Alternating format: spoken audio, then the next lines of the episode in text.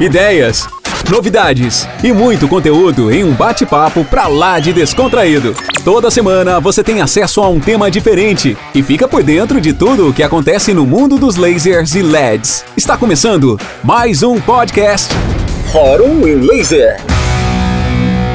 Tudo bem? Boa noite. Estou na área. Desculpa aí os minutinhos de atraso. É, boa noite, pessoal. A todos que estão aí com a gente no canal da Inglês no YouTube. Boa noite, Larissa, Roger. Nós estávamos concluindo uma reunião aqui. Eu falei, só tem que ir lá, gente. Já tem três minutos que começou. Maravilha, Larissa. Muito bom poder estar aqui de novo no 49 encontro. É, semana que vem nós vamos completar 50 é, fóruns, né? É até uma. A gente não se, dá, não se dá conta disso, né? Na verdade, a gente só percebe quando a gente para e reflete. Foram 50 encontros, né?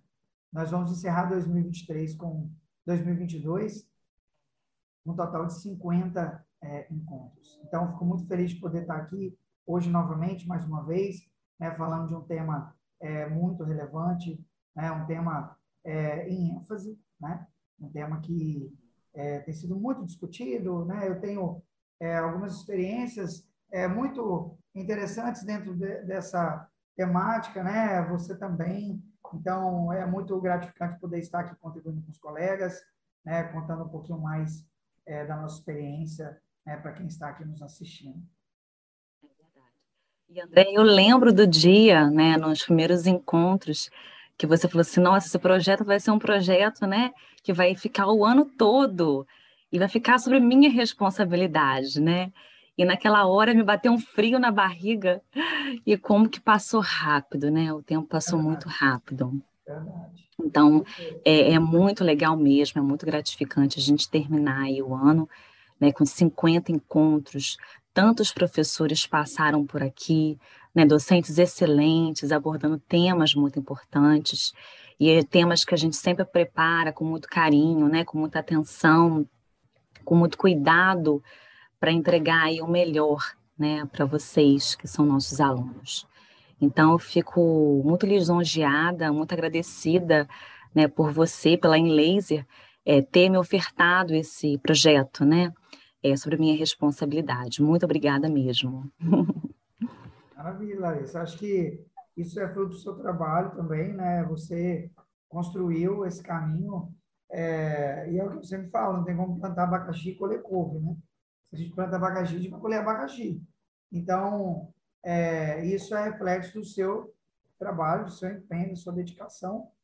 E um projeto tão brilhante, né, de tanta responsabilidade, como você falou, teria que estar na, nas mãos de uma pessoa que pudesse também cuidar dessa forma, né, que entendesse essa é, necessidade, né?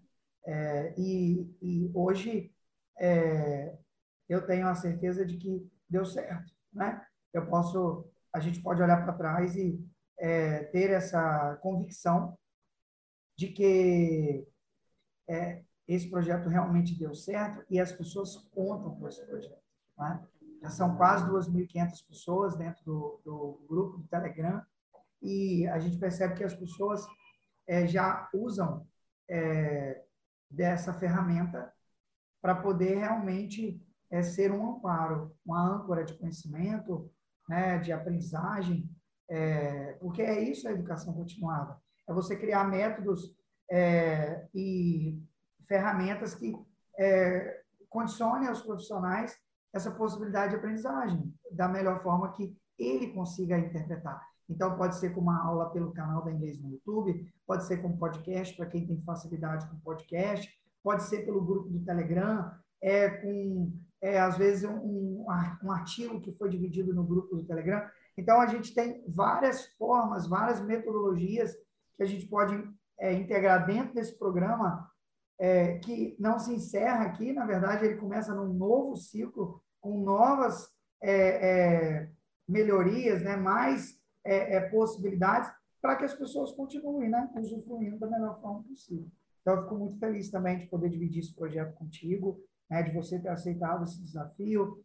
Nós estávamos falando agora aqui, né, nós estávamos fazendo a reunião de encerramento com a equipe, é, e nós estávamos falando exatamente sobre isso, é, do que é entender um desafio, né? É o que eu, eu falo, né? Se você quer, é, se, você, se você quiser o mesmo, é só você ficar na zona de conforto, né?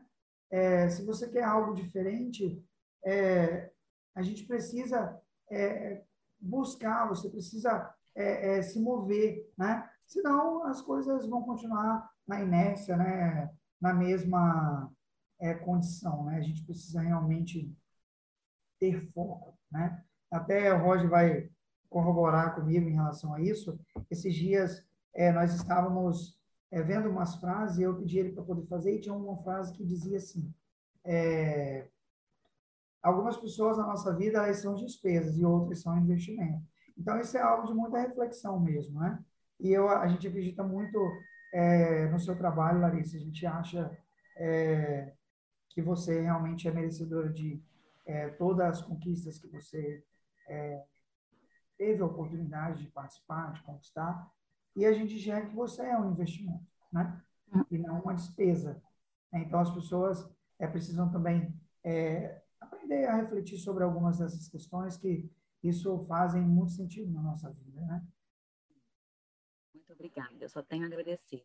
A Laser, para mim, é, mora no meu coração, né? E eu só tenho a agradecer mesmo. Muito obrigada mais uma vez, André. Bom, pessoal, então vamos dar início à aula de hoje. Quer falar mais alguma coisa, André? Não, melhorou, seu áudio estava um pouco baixo. Ah, sim. Tá melhor agora? Tá, tá melhor. Tá. Bom, pessoal, então vamos dar início à aula de hoje. Uma aula que eu preparei com muito carinho, né? Puerpério é, é algo que eu gosto muito de falar e é algo que eu vivencio, né? Que eu estou vivenciando.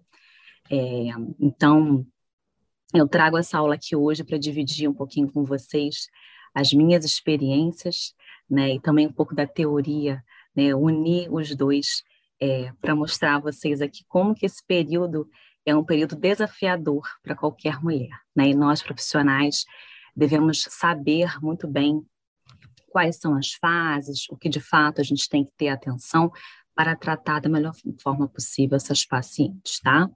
Então, vou compartilhar aqui com vocês.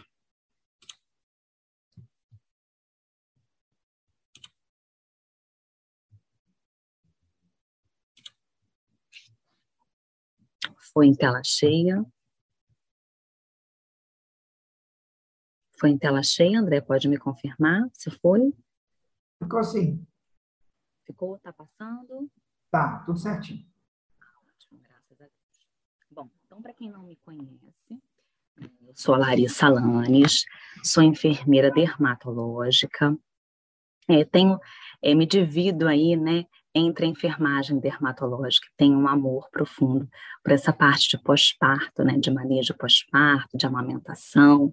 Então, aí são as minhas duas linhas de pesquisa, os meus dois amores. Né? Então, hoje eu vou falar um pouquinho para vocês sobre o puerpério, em torno aí é, de uma nova perspectiva, né, de um outro olhar voltado ao puerpério, incluindo a fotobiomodulação. Então, como a gente pode aí passar por esse puerpério com o uso da fotobiomodulação para que essas pacientes elas possam ter um conforto maior nesse período que não é fácil.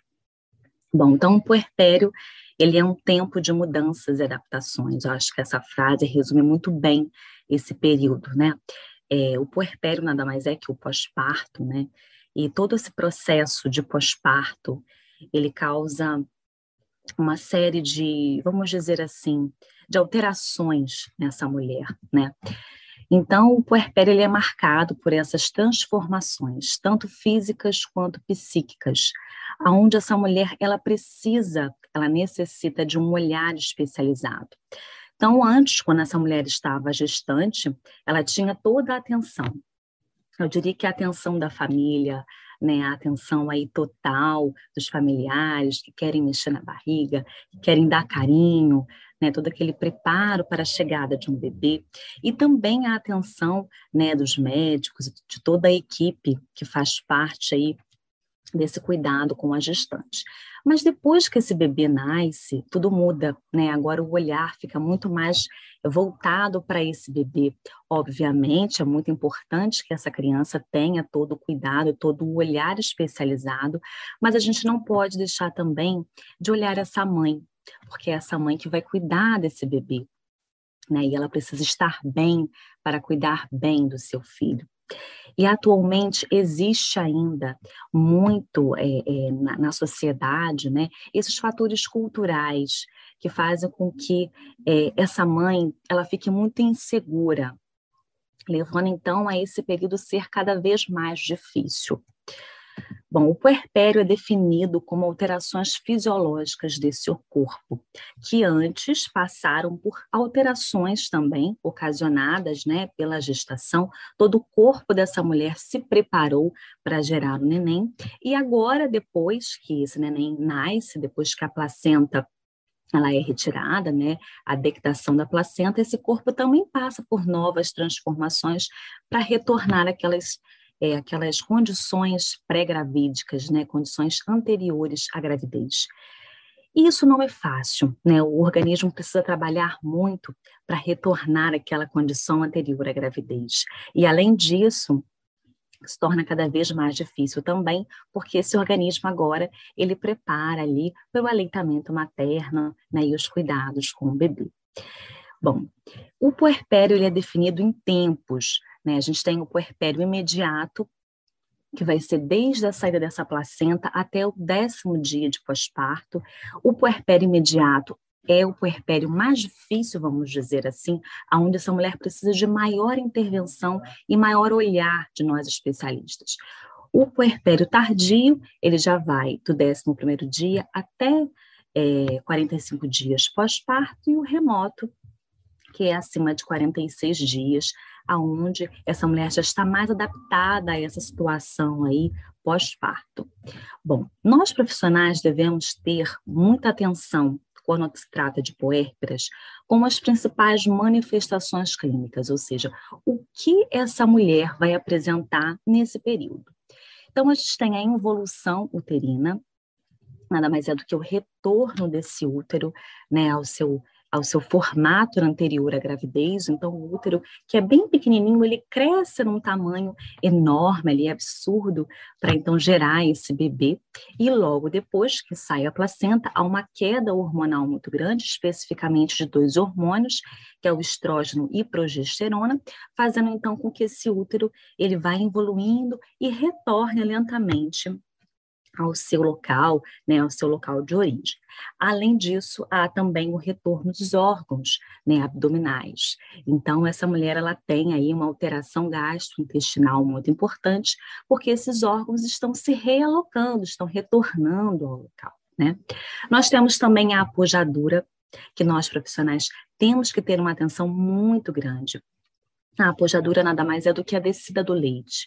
E é nesse período onde ocorrem as principais intercorrências da amamentação. Né? A gente sabe que a apojadura é ali o primeir, a primeira fase, vamos dizer assim, que a mãe vai estar amamentando, que esse bebezinho vai ter, vai ter contato com esse leite, e aí a gente tem uma produção de leite muito grande, né, além das demandas do bebê. Então é importante a gente saber ali explicar a essa paciente os manejos corretos para que ela passe por esse processo de maneira mais leve, né, com mais informação. Nós temos também alterações hormonais, que eu diria que, que é algo que é bem marcado no puerpério, e que acarreta diversos outros problemas, como principalmente a questão do blues do parto, a depressão pós-parto, né? essa alteração hormonal, ela é muito presente nessa, nesse período.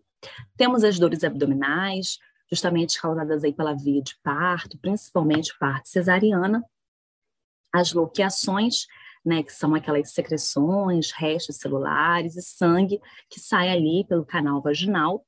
Não é menstruação, tá? É claro, a gente é importante a gente citar isso aqui, a loqueação são é, é um, como se fosse um fluxo menstrual, mas não se caracteriza como uma menstruação, porque não houve ciclo. Aqui a loqueação é a saída de restos celulares e sangue ocorrido pelo, pela via de parto, né, pelo canal de parto, e aumento de temperatura, que é algo fisiológico, E alterações emocionais que também marcam muito esse período de puerpério. Para a gente refletir, os fatores relacionados à saúde da mulher no puerpério, elas vão repercutir na saúde da criança. Por que, que eu quis enfatizar muito essa frase aqui, citada por Lemos e colaboradores?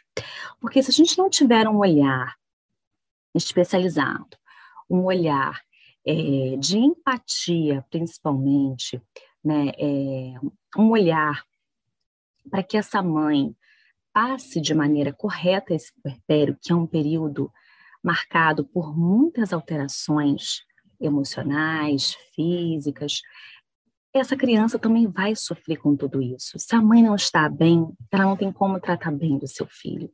E a gente tem que levar essa informação para ela. Essa educação em saúde, ela é muito importante no puerpério. Então, saber identificar precocemente essas complicações é o ponto-chave para que esse puerpério, para que essa amamentação, ela seja fluida, ela aconteça de maneira correta. Tratar adequadamente dessa mulher, encaminhar ao serviço especializado, se for necessário, ter uma abordagem multiprofissional e a educação em saúde, né? principalmente a educação em saúde.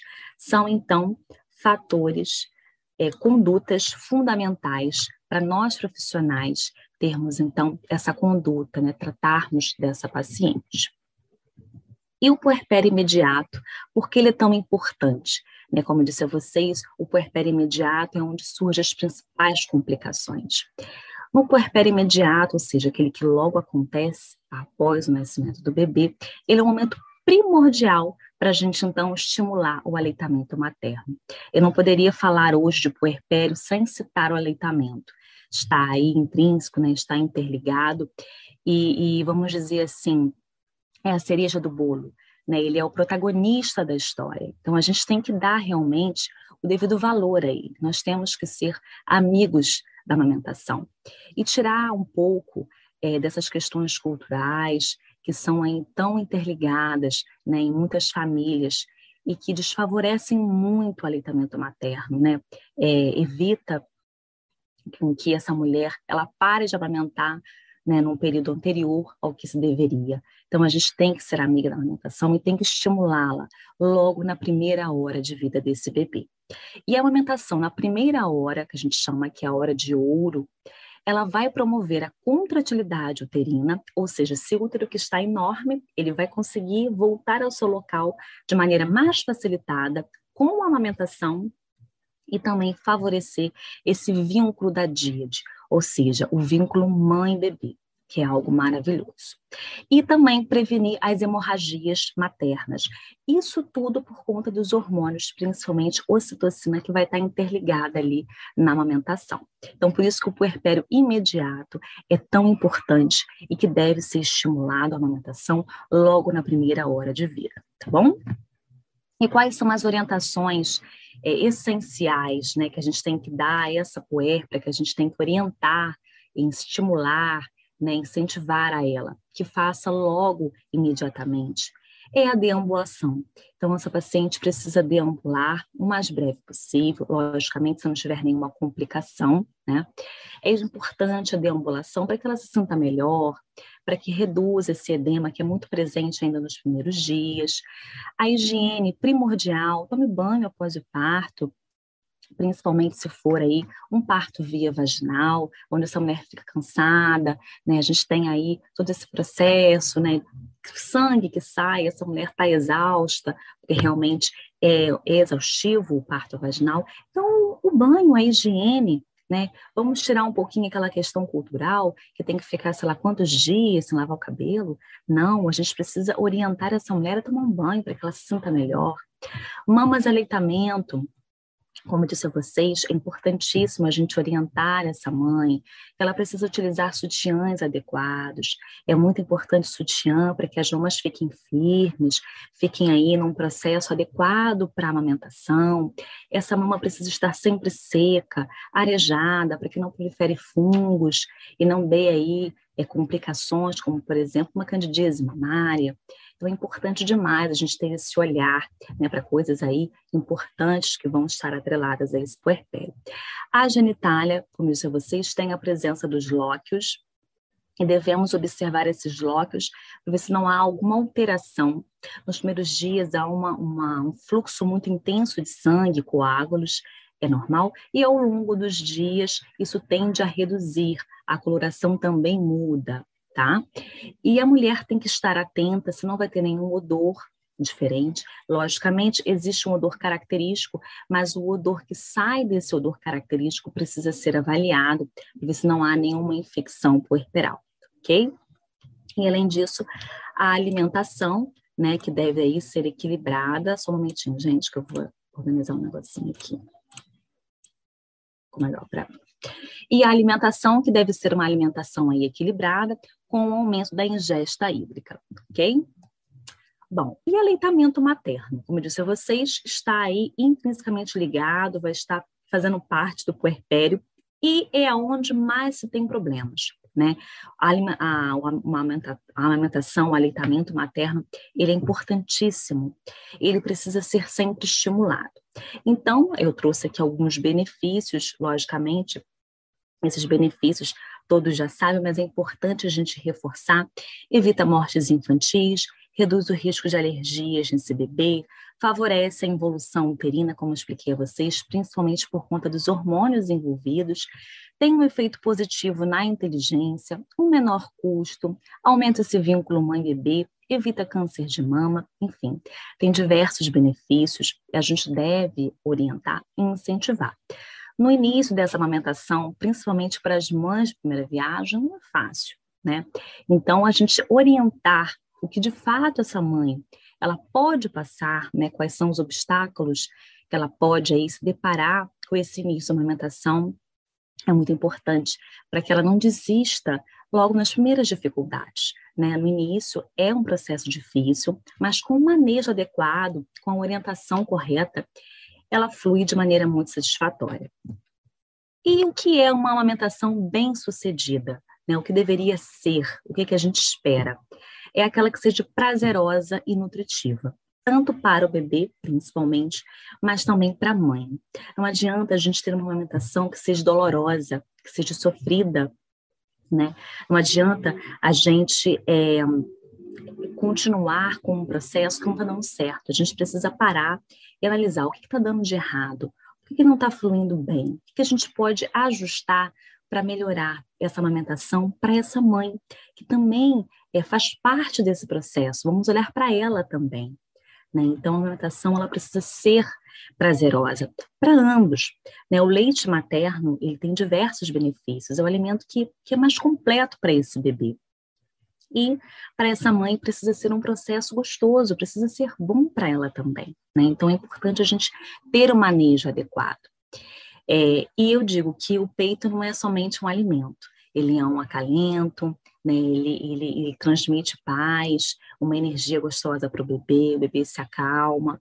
Então, isso é, é muito bom. Então, a gente precisa estar sempre é, estimulando para que isso sempre continue.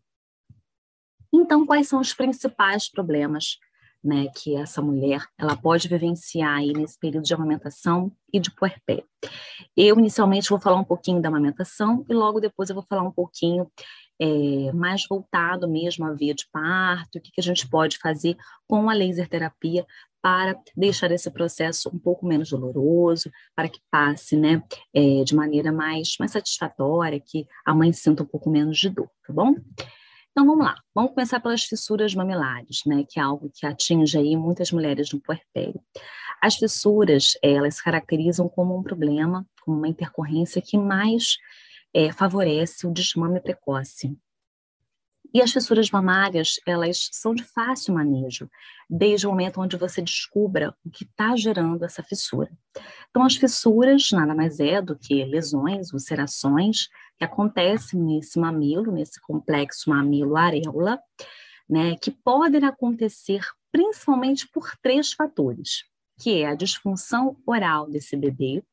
Esse bebê pode ter uma anquiloglossia, que é o freno curto, né, o freno de língua curto, e isso faz com que a língua desse bebê não consiga fazer a movimentação correta para que tenha então uma boa sucção, né, para que então tenha é, uma extração de leite adequada. E isso faz com que o bebê perca um pouco desse leite, vamos dizer assim, esse leite que não é extraído, ele tem uma, uma baixa ingesta calórica e isso vai formando uma bola de neve, além de machucar muito o mamilo da mãe. Então é importante a gente saber também observar como vai estar a linguinha desse bebê, para então fazer esse diagnóstico juntamente com uma equipe multiprofissional, para então encaminhar esse bebezinho para uma é, correção, tá bom? Desse frenolei que está atrapalhando essa amamentação. A pega incorreta também é um, um vamos dizer que é o, o, o, fator primordial, é o que geralmente atrapalha mais.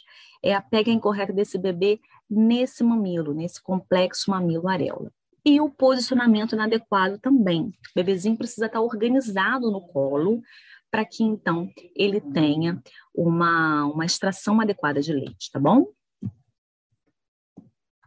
Aqui eu coloquei para vocês umas ilustrações só para demonstrar realmente qual é a maneira correta desse bebezinho estar tá organizado no colo, num complexo mamiloareola, para que a gente possa, então, entender a maneira correta que esse bebezinho tem que estar tá ali amamentando. Bom, temos que ter um bebezinho com a boquinha aberta, né, a boquinha, os lábios bem virados, tá? O narizinho não pode encostar na mama, ele preferencialmente tem que estar tá livre, o queixinho tem que tocar a mama, é, as bochechinhas precisam estar bem cheias quando ele faz esse processo de sucção. É, ele precisa estar voltado para o corpo da mãe, né? Barriguinha com barriguinha. E com relação à pega, o bebê precisa abocanhar grande parte da areola, não só o mamilo. Então, não pode ser dessa forma, tá? Assim, a gente tem uma pressão muito grande no mamilo e ele não suporta. A pele realmente, ela tem uma fissura, tem uma ulceração, que por vezes pode ser grave, essa mãe não conseguir realmente amamentar, tá? A gente precisa que ele abocanhe grande parte da areola para que faça, então, uma extração correta de leite, tá bom? É, para a gente estimular esse bocão, para que então o bebê consiga mamar de maneira correta, é muito fácil, a gente estimula primeiramente, tá? Esse reflexo de sucção do bebê. O bebê vai abrir a boquinha e então a gente consegue colocar de maneira, é, vamos dizer assim, com o mamilo apontado para cima, para o narizinho do bebê, a gente consegue introduzir esse complexo, olha como nessa foto aqui, e então o bebê consegue fazer a pega correta tá bom? É, assim falando, realmente é um pouco difícil, mas na prática, a gente orientando essa mãe, a gente consegue fazer de maneira com que ela entenda também, tá bom? Bom, vamos passar agora para os outros problemas que também ocorrem muito com essa puérpera, que é o engurgitamento mamário. O engurgitamento nada mais é do que essa mama cheia, pesada, né? é, é uma congestão vascular linfática a mama não está sendo extraída, o leite não está sendo extraído de maneira correta, e essa mama fica muito cheia, fica muito pesada.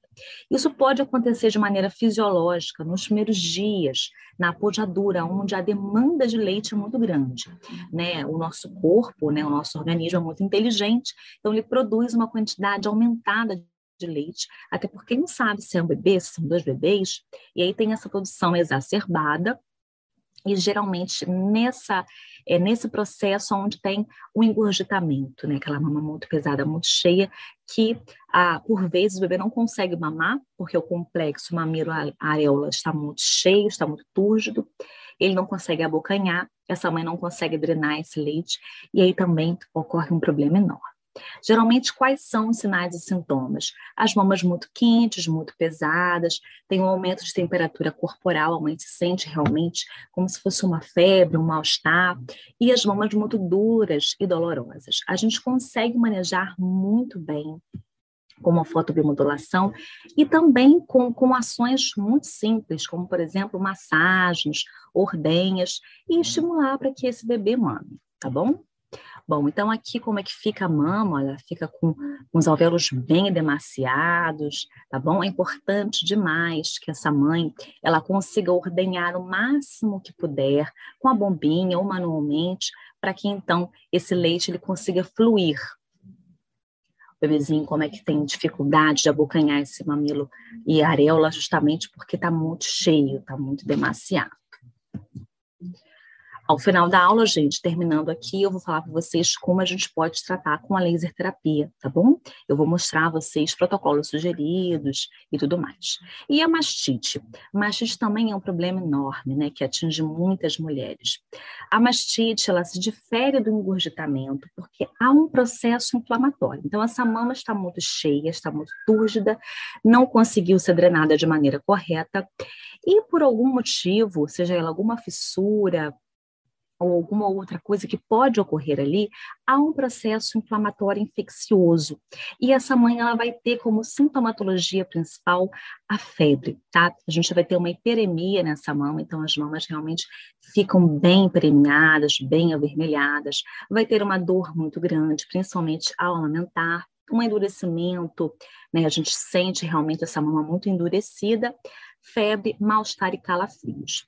A mastite, ela precisa de uma avaliação além da consultora de amamentação ou de um profissional que esteja tratando, mas também da equipe médica, tá bom? O obstetra, enfim, o médico que vai estar aí prestando os cuidados dessa mulher precisa prescrever antibiótico terapia.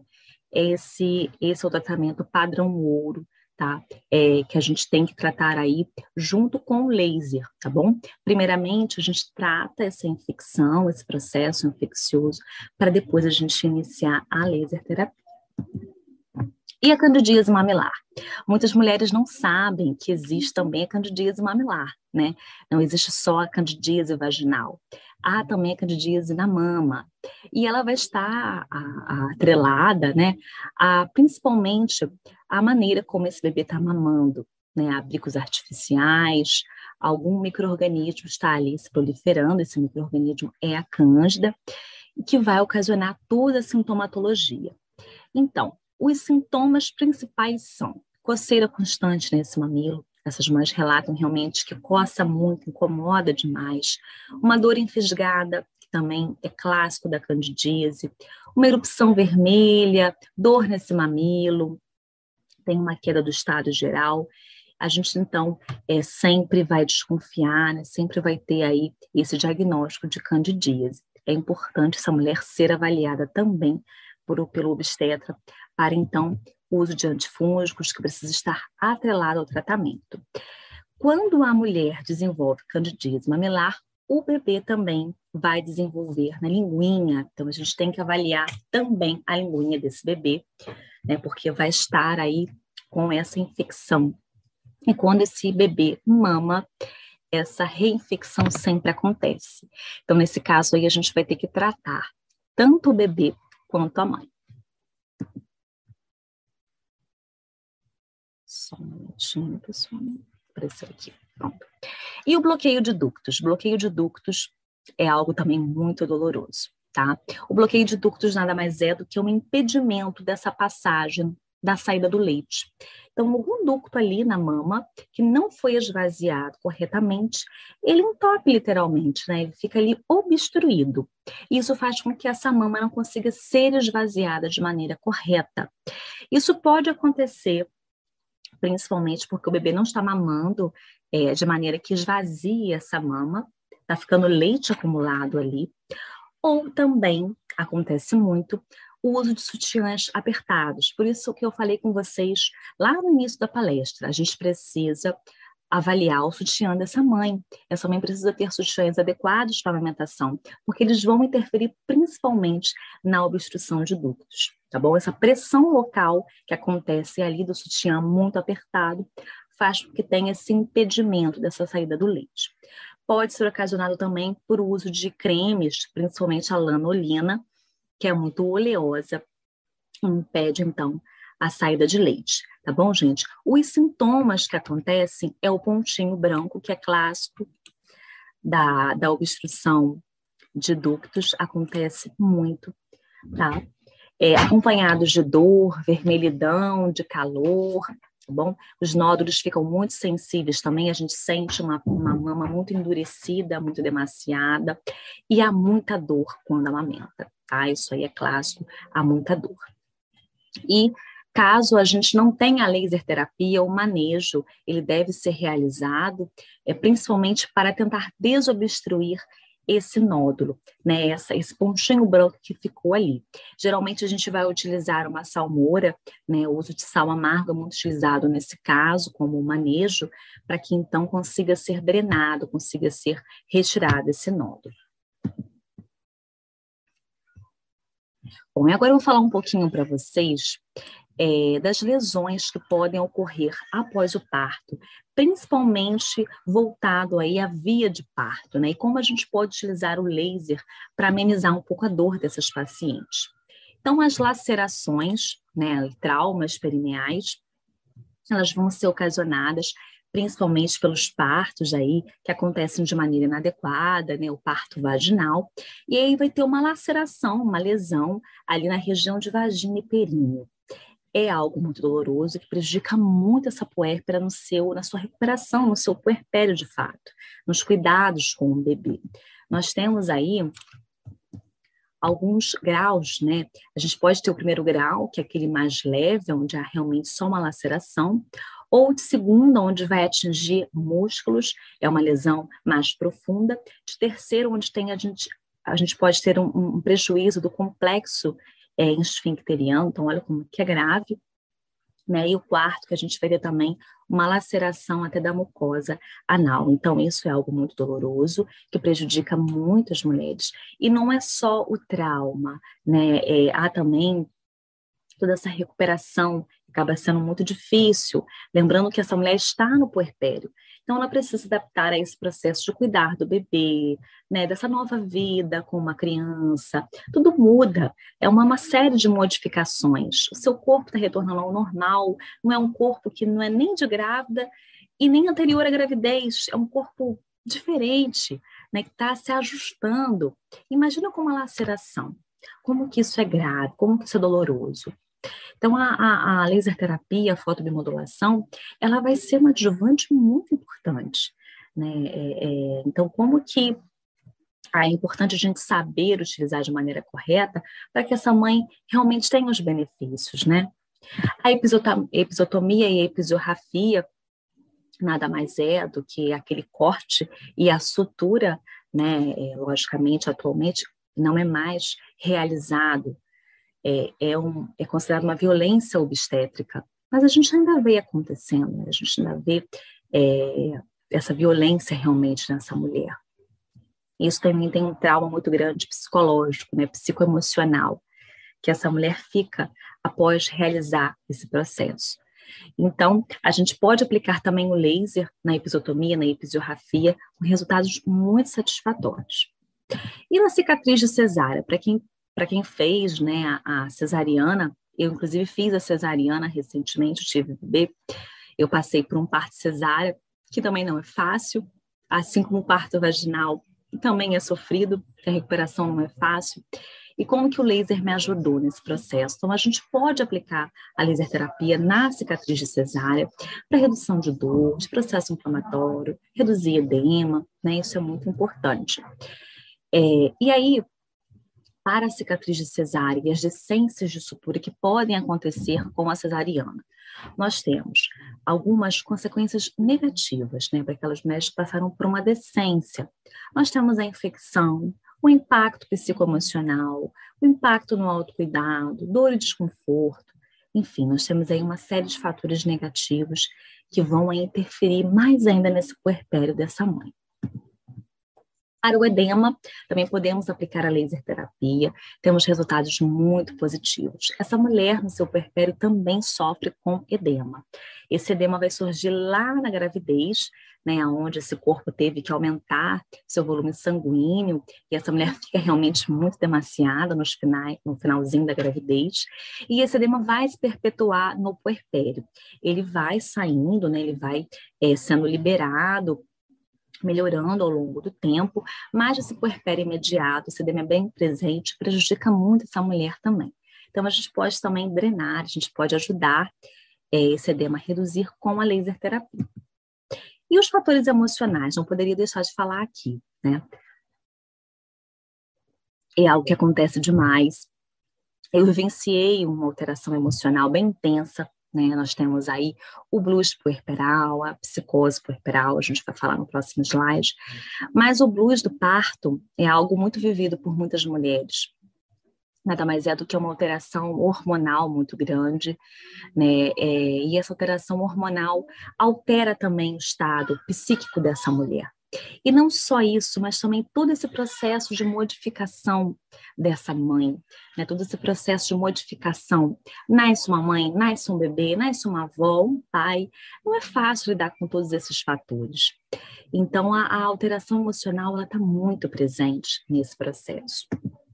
Nós temos o baby blues, que é conhecido como uma disforia puerperal, uma tristeza materna, uma ansiedade, uma angústia, que vai acontecer logo nos primeiros dias é, de puerpério. Ele é um processo natural que vai acontecer e que vai embora sozinho, tá? Os sintomas vão melhorando, principalmente depois dos 15 dias. Já a depressão pós-parto é um pouco diferente. Ela vai acontecer logo depois de um mês, dois meses, desse, desse parto, e são sintomas mais intensos, como pensamentos de morte, suicídio, não querer cuidar desse bebê, tudo isso. E a psicose puerperal já é, vamos dizer assim, o mais intenso de todos. Né? São sintomas de delírios, ideias de alucinações e precisa de uma hospitalização tá? e uma avaliação especializada. E agora chegou, né, no momento aí é, importantíssimo dessa palestra, que é como que a gente pode utilizar o laser para diminuir, então, esses problemas ocasionados pelo puerpério, como que a gente pode manejar com a laser terapia. É importante eu enfatizar aqui que não só o laser é, vai ser importante nesse processo, a gente precisa ter um manejo adequado, né? Isso é muito importante. Bom, de acordo com o NUPEM, né, a laser terapia de baixa intensidade, ele tem contribuído muito para as lesões mamárias, né, sendo promissor aí para ajudar essas puérperas, e não só nas lesões mamárias, mas em vários fatores, em várias intercorrências e problemas que podem acontecer com essa mulher.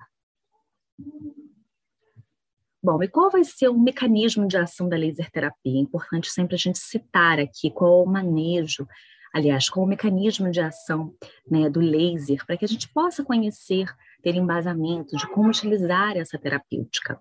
Bom, então a fotomodulação ela vai trabalhar predominantemente é, uma proteína da mitocôndria, né, que é o citocromo C oxidase, que vai então aumentar o ATP dessa célula. E vai fazer com que esses processos de reparo tecidual, redução de inflamação, ou seja, equilíbrio desse processo inflamatório, aconteça que essa mãe consiga se recuperar mais facilmente. Né? Então, ele consegue gerar aí uma homeostase, um equilíbrio celular. Nós trabalhamos é, com duas luzes, né, a luz vermelha e a luz infravermelha a luz vermelha ela vai ter uma afinidade maior na mitocôndria, né, aumentando o ATP. E a infravermelha vai agir na membrana citoplasmática, melhorando então aí essas trocas celulares e ativando também a produção de ATP. Para falar um pouquinho do comprimento de onda vermelho, né, ele tem aí 60, 60 nanômetros, ele vai ter um pouco dessa ação analgésica, vai modular a inflamação, vai ativar essa circulação superficial, combate de radicais livres que a gente já faz com a laser terapia sistêmica, e é possível também nós realizarmos o PDT, que é a terapia fotodinâmica. E já o infravermelho, nós sabemos que tem um comprimento de onda maior, 808 nanômetros, né, tem essa ação analgésica, tem a ativação da circulação, ativação de linfonodos é possível também realizar, e nós temos aí a redução de dor, né, principalmente com a, o comprimento de onda infravermelho. E quais são os parâmetros dosimétricos né, que eu selecionei aqui para falar é um pouquinho né, dos principais protocolos recomendados. Do laser vermelho é o 660 nanômetros, infravermelho 808, a potência do aparelho é de 100 miliwatts e a energia é de 1 joule por fibra. Bom, então vamos falar um pouquinho das possibilidades né, terapêuticas do laser no pós-parto. O que, que, a gente pode utilizar, então? O que, que, a gente pode aproveitar dessa luz que é tão boa nesse manejo, né, é, é, nesse pós-parto que muitas mulheres às vezes sofrem? Nós podemos utilizar, então, para a apojadura. Lembrando que a apojadura é um processo fisiológico, a gente só vai amenizar um pouco aquela sintomatologia, um pouco daquele desconforto dessa mãe. Então, a gente pode aplicar é, laser nos principais linfonodos, principalmente os linfonodos axilares, para a gente, então, fazer uma redução desse edema nessa mama. Eu gosto sempre de utilizar dois joules é, infravermelho para a gente conseguir fazer uma drenagem adequada, né? além disso, massagens também, não lembrando do manejo correto, é, associar sempre o manejo com a laser terapia, tá bom? Não somente a laser terapia, precisa ter um manejo para que a gente não consiga chegar a um resultado, ok? Nós podemos aplicar como analgesia nessa mama pontual com uma energia bem pequenininha, de 0,2 a 0,5 joules infravermelho, para reduzir um pouquinho da dor que pode ocorrer aí nesse mamilo, tá bom? Lembrando que a, que a posologia é a cada 48 ou 72 horas. Para as lesões mamilares, geralmente as puérperas me procuram mais para tratar as lesões mamilares, que é o que mais atinge elas, né? Então, o manejo é primordial, reconhecer o que está causando essa, essa lesão, né? O que está causando aí esse processo é, de fissura desse mamilo. Então, a gente pode também aplicar para estimular os linfonodos, para gerar a analgesia, a gente pode aplicar de 2 a 4 joules infravermelho antes dessa mãe amamentar. E depois também, quando essa mãe amamenta, a gente pode aplicar então uma energia com comprimento de onda vermelho até 2 joules. Então, se for uma lesão menor, uma fissura pequenininha, a gente aplica 0,5. Se for uma lesão um pouco maior, mas que não seja tão profunda, um joule. E se for uma lesão realmente muito ulcerada, que tenha muita dor, muito desconforto, dois joules é, vermelho. Depois a gente vai reduzindo essa energia ao longo da melhora do tratamento, tá bom? Lembrando que mamilo a gente vai utilizar energias sempre mais baixas, ok? A posologia respeitando aí sempre esse intervalo de 48 a 72 horas. Por que, que esse intervalo é tão importante? Para a gente ter esse efeito terapêutico tá bom? Para a gente não superdosar esse paciente e a resposta realmente terapêutica não acontecer. Então, a gente precisa respeitar esse prazo. Para engurgitamento mamário, o que a gente pode fazer? Né? Como sempre falo, o manejo é primordial, mas a gente pode aplicar aí nos linfonodos axilares essa energia de dois joules infravermelho e fazer uma, uma varredura ou pontual com uma energia bem pequenininha, de 0,2 a 0,5 infravermelho, para reduzir realmente aquele desconforto dessa mão. Para mastite, qual é a conduta mais adequada? Aguardar. Precisamos, primeiramente, em suspeita de mastite, encaminhar essa mãe para que ela, então, possa ser avaliada pelo seu médico Fez o diagnóstico de mastite, a gente aguarda 48 horas do início do antibiótico para a gente aplicar a, a luz, tá bom? Por que isso? Porque se a gente aplicar o laser antes, ele pode mascarar os sintomas. E aí a gente pode ter um comprometimento maior dessa mulher, tá bom? O tratamento padrão ouro, neste caso, é com o uso de antibiótico terapia. E o que, que a gente pode fazer? A gente pode aplicar em cima do abscesso, uma energia de 2 a 4 joules vermelho ou infravermelho, é, e nos linfonodos também. E a gente pode associar também a laser terapia sistêmica, ok? Para a desobstrução de ducto, lembrando que o manejo é primordial, como eu sempre falo, a gente precisa retirar aquele, aquele acúmulo de leite que vai estar ali e a gente pode aplicar dois a três joules infravermelho antes dessa, dessa mãe amamentar e depois a gente pode aplicar um joule vermelho, ok? Para candidíase mamilar, né, o que, que a gente pode fazer, então, para ajudar essa mulher com candidíase? a gente vai aplicar o PDT, né, com azul de metileno, 9 joules. Lembrando, a gente pode aplicar de 4 a 9 joules vermelho, mas como se trata de mamilo, geralmente com 9 joules você também pode sentir um desconforto. Então, a gente vai aplicar uma energia menor um pouco, preferencialmente 4 e 6 joules, ok? O tratamento de candidíase, ele geralmente é longo, tá? Então, a gente precisa associar a um antifúngico. Pessoal, eu vou ter que interromper um pouquinho só a palestra. É, eu tenho um bebezinho de três meses e ela está chorando um pouco. Eu deixei com minha rede de apoio, eu preciso ver o que está acontecendo. Talvez eu precise amamentar, mas eu vou amamentar aqui e dando a palestra, tá bom? Só um momentinho que eu já estou retornando. Olá, pessoal, voltei, peço desculpa aí. Vamos continuar então.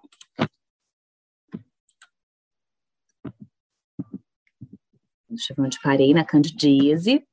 E na episorrafia traumas perineais, né? O que, que a gente pode fazer, então, para ajudar essa mãe que está passando por esse problema? Nós podemos, então, ativar os linfonodos inguinais, é muito importante para a redução de dor e de edema dessa mulher e aplicar de 0,5 a 1 joule vermelho nessas áreas onde possui ali a laceração. Caso essa mulher tenha pontos, né, tenha sutura, a gente vai aplicar entre os fios de sutura. Evitar aplicar em cima do pontinho, tá bom? A gente pode aplicar aí uma energia também infravermelha ao redor, caso essa mulher estiver sentindo muita dor. Mas nesse caso, é muito importante é, a gente sempre orientar essa mulher que a dor nos primeiros dias vai acontecer, depois ela vai ser reduzida e com o laser vai ser um auxílio, realmente vai ser um adjuvante, tá bom? É, isso tende a melhorar com o tempo. Respeitando também esse processo de 48 a 72 horas. E a laser terapia sistêmica é importantíssima nesse caso também. A ferida operatória de cesárea, como que a gente vai tratar, né? Logicamente, fazendo a higiene dessa lesão, e a gente pode também estimular os linfonodos inguinais, e ao redor dessa ferida operatória, a gente pode aplicar de 2 a 4 joules infravermelho para redução de dor, redução de processo inflamatório, edema. E em cima dessa, dessa, dessa incisão, a gente vai aplicar um joule vermelho, tá bom? Respeitando esse distanciamento e respeitando também a posologia, que vai ser sempre 48 a 72 horas. Caso essa mulher, infelizmente, passar por uma deiscência, como que a gente pode, então, manejar? A gente vai tratar como se fosse uma ferida, ok? Então, a gente vai ter que avaliar leito, vai ter que avaliar exudato, vai ter que utilizar coberturas adequadas. Então, a laser terapia, nesse caso, ela vai depender de como vai estar esse ferimento, tá bom? Para a gente, então, fazer um plano de tratamento adequado para tratar essa ferida. E para o edema, a gente vai utilizar, então, 2 a 3 joules infravermelho, preferencia, preferencialmente 2 joules, os estudos mostram que para é, estímulo de linfonodos, redução de edema, a gente vai utilizar 2 joules infravermelho nos principais pontos ali é, de linfonodos para reduzir, então, esse inchaço, associado também a uma drenagem linfática, ativação aí de, de nas cadeias ali de linfonodos, né, repouso com membros elevados, a dieta adequada, a deambulação, é um conjunto, tá bom? É, que a gente tem então aí que fazer. E a posologia nesse caso deve ser 72 horas. E a fotomodulação sistêmica, né, o ILIB, como que ele vem aí é, ajudar nesse processo? Como que a gente pode também associá-lo? Nós temos aí diversas possibilidades, né? Ele vai ativar o sistema imune, vai ter uma ação analgésica, um restabelecimento dessa mulher, promove um bem-estar, um equilíbrio do processo inflamatório, vai reduzir o edema. Então, a gente pode aplicar nessa mulher sem, sem medo, né? Logicamente, precisamos avaliar se não há nenhuma contraindicação, mas nas puérperas podemos aplicar sim e tem um efeito muito positivo, principalmente é, para esse equilíbrio emocional, né, que é muito presente nessa puérpera, essa alteração de humor. Então, o Elib ele pode realmente é, estimular para que essa mulher ela fique mais tranquila, esse restabelecimento, né? Isso é muito importante e o Elib tem essa ação. Aqui eu trouxe para vocês como que a gente deve aplicar adequadamente, né? É, o laser nesse complexo mamilo e areola. Então, o laser vermelho a gente vai sempre aplicar no mamilo, onde vai estar a lesão, enfim, onde vai ter ali o, o, o problema que você vai estar querendo tratar. E ao redor, né, nos quatro pontos, a gente vai aplicar a luz infravermelha, tá? É, geralmente, se for uma mãe que tem uma fissura, a gente vai aplicar ali na, no laser vermelho na área onde vai estar fissurado e ao redor uma, uma energia maior um pouco para reduzir dor, processo inflamatório, ok? E se for né, uma cicatriz de cesárea, a gente vai fazer da mesma forma. No local onde foi realizada a incisão, o laser vermelho e ao redor o laser infravermelho. E aqui a gente vai ativar né, os principais linfonodos para redução de dor, processo inflamatório. Mesma coisa se essa mulher passou por uma episiotomia, episorrafia ou uma laceração. A gente vai aplicar onde está ferido o laser vermelho, tá? Justamente por conta da afinidade da luz, ali em derme, epiderme. E o infravermelho a gente vai aplicar ao redor e no estímulo também de, de linfonodos dessa área para redução de dor e processo inflamatório. Bom, pessoal, então trouxe um pouquinho para vocês, de maneira muito breve, como que a gente pode utilizar a laser terapia né, nessas mulheres que passam aí por esse período puerperal, que é um período tão difícil, como que a gente pode levar um pouquinho mais de leveza, né, favorecer aí que ela passe por esse processo de maneira mais rápida, mais fácil, né, é, com menos dor, e, e, eu quero dizer a vocês que sempre estudem, estudem muito sobre esse processo, né, sobre essa área, porque é algo realmente que precisa ser estudado, precisa ser tratado de maneira correta, tá bom? Não falei muito de manejo, logicamente, porque não era a abordagem aqui. Eu queria realmente mostrar como que o laser pode ter essa ação, tá bom? E aqui só um relato do meu puerpério, né, é, já que eu estou passando por esse período também, é ao nascer um bebê, nasce uma mãe, nasce amor, nasce carinho, mas também nasce muita culpa, nasce medo, é lutar de noite, é enfrentar batalhas, é vencer muitos desafios, é ter muita coragem e paciência. É sorrir, é amar, é não ter limites, é ser sublime. Então, ser mãe é muito bom, é maravilhoso e, e ter profissionais para ajudar né, as mulheres que passam por esse período que é tão bom, mas que não deixa de ser difícil. Né? Nós temos que ter profissionais é, mais capacitados é, para que então a gente consiga levar o melhor a essas mulheres. Muito obrigada, pessoal. Estou aberta aí a dúvidas. Deixa eu ver aqui se a gente tem alguma dúvida lá no nosso chat. Muito obrigada a todos. Vou tirar aqui da, da apresentação. Vamos ver aqui no YouTube.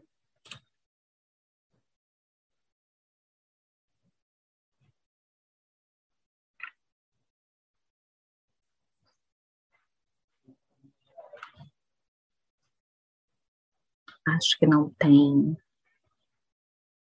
nenhuma dúvida. Deixa eu dar um tempinho aqui para o pessoal perguntar alguma coisa.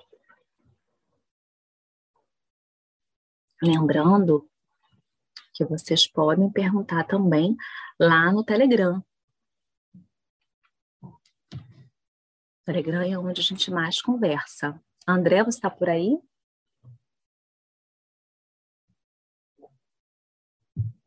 André?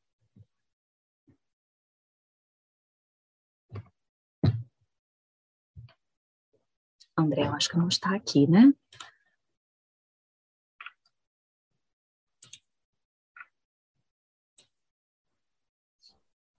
Cheguei. Um minuto que eu saí aqui, você terminou a aula? e aí, Larissa? Tudo bem? Graças então. a Deus, tudo bem. Agora não tem dúvidas aqui no chat. Geralmente as dúvidas acontecem mais lá no Telegram, né, no nosso grupo. Lá as dúvidas bombam. Com certeza, lá é 24 horas, né? 24 horas. Isso aí.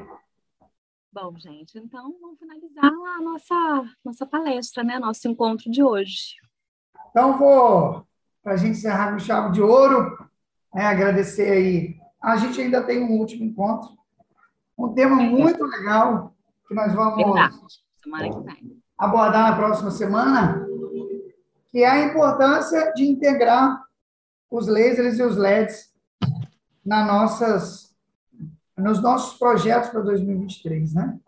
Então, na próxima semana, na quarta-feira, nós estaremos encerrando o ano de 2022, né, com o nosso último projeto, né, com o nosso último encontro, o nosso último fórum, para iniciar o próximo ano de 2023, né, com força total, renovado. E eu vou propor um brinde, né, um brinde ao nosso projeto, né, a quem é, não, não tiver a oportunidade de estar na quarta-feira que vem, no nosso último encontro, o 50 encontro de 2022. Eu desejo né, a todos vocês um Feliz Natal, né? que 2023 seja um ano de muitas vitórias, de muitas conquistas.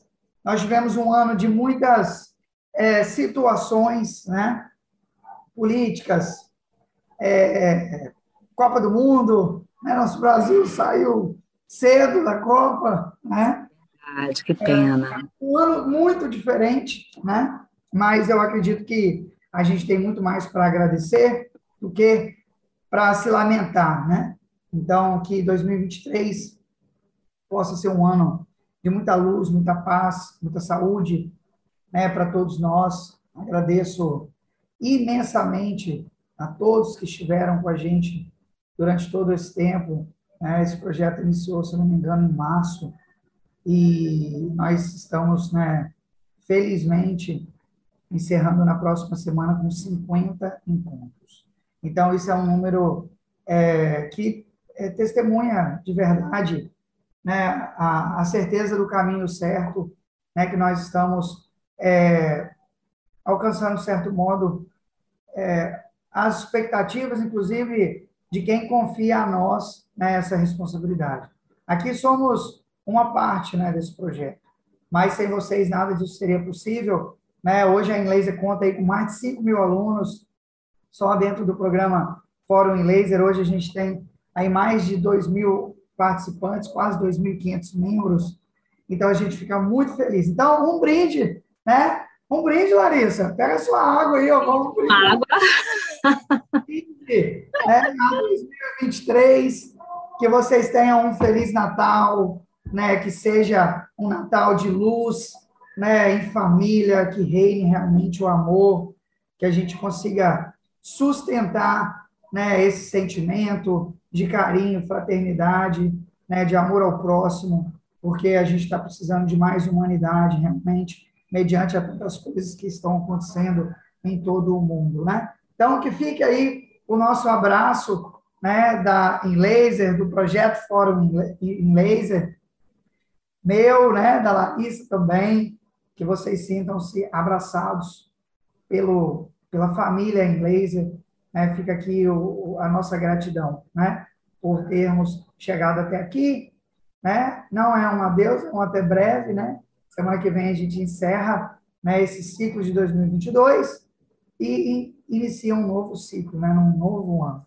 Então, gratidão, obrigado a todos. Agradeço mais uma vez, Larissa, pela sua imensa é, retribuição a esse projeto, contribuição com excelência. Né? Agradeço o Roger, que fica aqui né, nos bastidores, a Thaís, né? todos os outros que aqui não estão, mas que estão nos bastidores desse projeto, para que tudo isso aqui aconteça. Né? Então, muito obrigado atenção a todos vocês que estiveram aqui e continuarão com a gente no próximo ano. Gente, muito obrigada mais uma vez. Muito obrigada, André, Laser. Muito obrigada a você que sempre nos acompanha. E até a próxima semana. Excelente Natal. Maravilha. Fiquem com Deus, pessoal. Boa noite. tchau. tchau. tchau. Boa noite.